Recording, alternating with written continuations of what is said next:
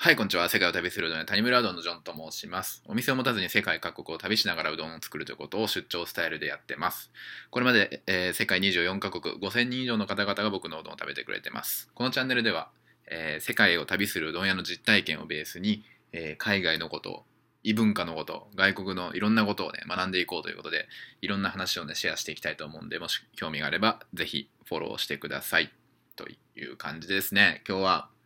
えー何を話そうかなと思ってたんですけど、あのね、Spotify をね、英語で聞く、え Spotify のその、ポッドキャストを、えっ、と、英語で聞くっていうのをね、英語で聞くっていうか、英語のやつでこう、サーチしたりとかすることをね、たまに僕はやってるんですけど、ちょっとなんか面白い人がいて、その人が話したことに対してのちょっとこう意見を言っていきたいなと思うんですけど、その人があのジャパジャパナトロンっていう人で、その人はどうやら、今日僕初めて知ったんですけど、なんかね、あの日本人の人が、えーこの人面白いっていうのを紹介して、それでそこに行き着いたんですけど、なんか日本に住んでるアメリカ人なんですよ。今も住んでるかどうかわかんないんですけど、あの、日本、アメリカ人として、日本ってこういうの、あの、どうなのよとかよくわかんないよねみたいな、その、ホワ Why Japanese People 的な、あの、視点で、こう、ポッドキャスト1時間ぐらいワントピックについて喋るんですよね。それがなんかこう、異文化とかそういうのも結構好きなんで、なんか、ああ、そう見えるんだとか、日本ってそう見えるんだっていうのが、こう、外国をいろいろ行ってきた日本人の一人として、こう、すごくこう、興味深いっていうので、僕はそういう話よく、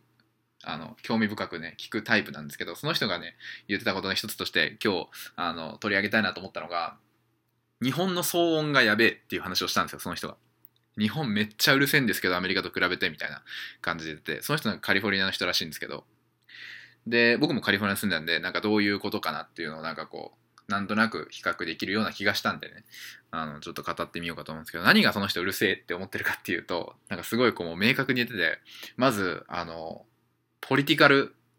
バンみたいなこと言ってて、ポリティカルバンみたいな、なんかこう選挙、なんか選挙運動をしている、ああいう車が、なんか、なんとかをよろしくお願いしますとか言って、言うじゃないですか、ああいうでっかいスピーカーで。あれがもうマジで超うるさいみたいなこと言ってるわけですよ。で、それは、その人は英語で言ってるんですけど、それを。確かにね、なんか、なんか日本にいるとあれ普通じゃないですか。なんかそんなんがいくつか続くんですよ。本当日本人的にはもう普通すぎて慣れてしまってることが、あの、そのアメリカ人の人からするとすごくこう鬱陶しいっていうので、まあ一つ言ったのがそれで、あとはなんか右翼のなんか車でなんか、あの、ワールドワー2のその世界、えー第二次世界大戦の時の音楽流したりとか、なんか外国人は嫌いだとか言っている、あのナチスみたいな車とか言ってす、すげえ言い方してたんですけど、あの、まるでナチスのようだみたいなことね、言ってて、あの、そういうのね、確かにね、あのあるよねっていうね、あるあるっていう。あと言ってたのがね、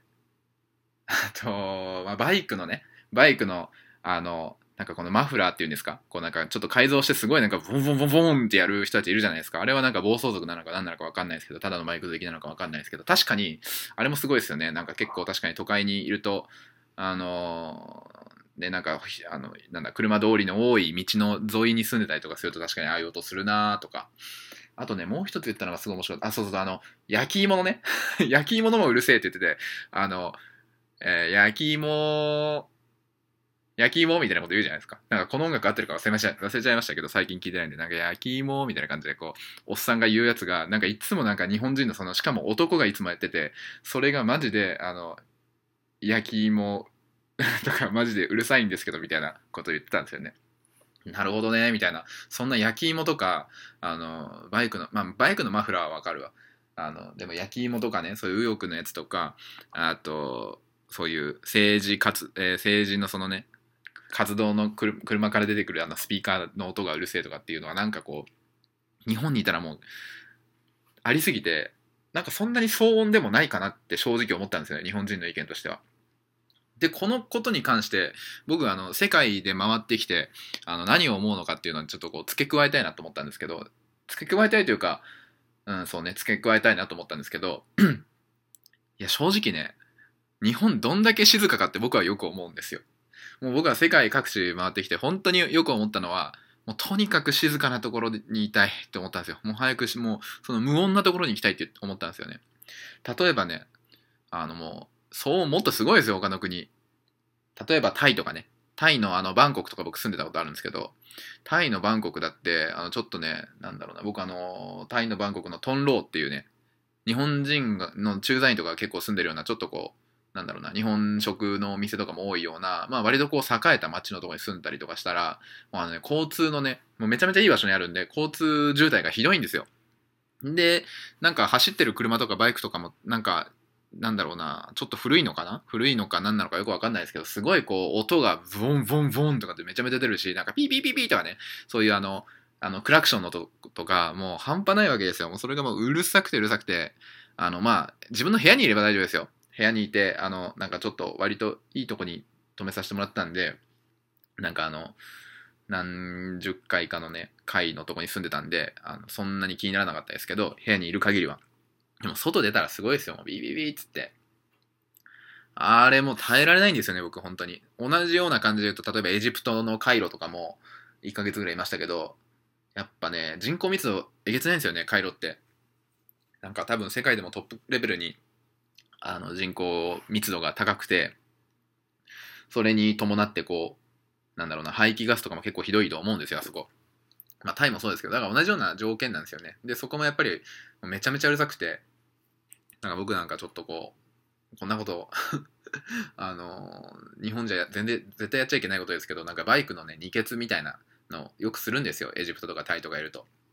バイクタクシーって言って、あの、バイクの後ろに乗せてもらって、あの、なんだ、そのタクシー代わりにしていくみたいな、やるんですけど、そういうのとかもね、もうバイあの車と車のすをすり抜けてね、行かないと、もう全く前に進めないぐらいこう大渋滞を起こしてるんで、それがね、もう、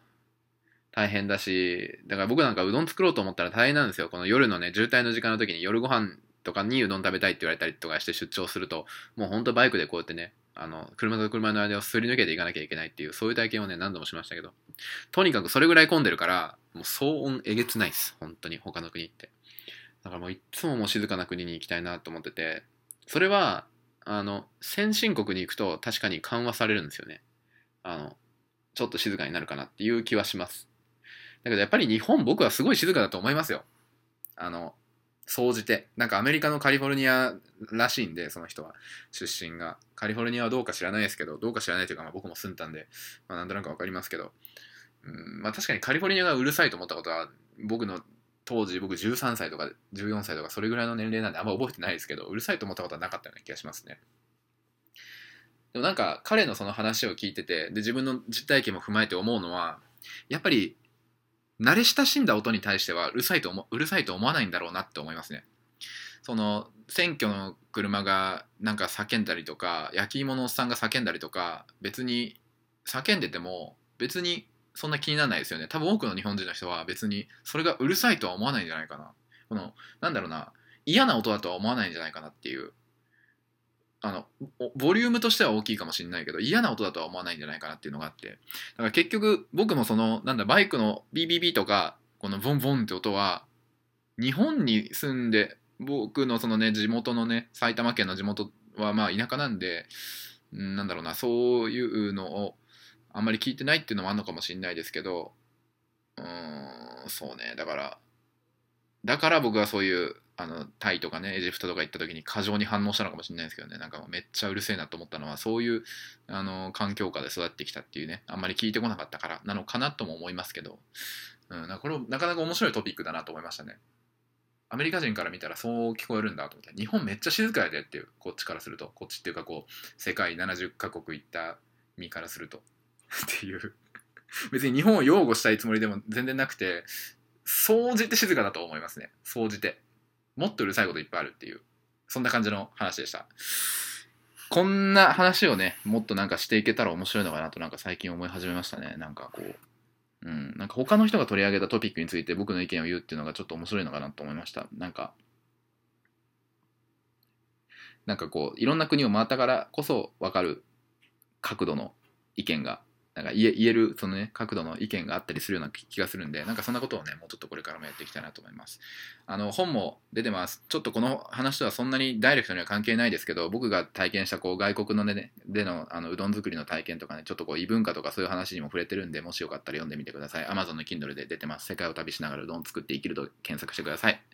という感じで今日はここで終わりたいと思います。ありがとうございました。また次回お会いしましょう。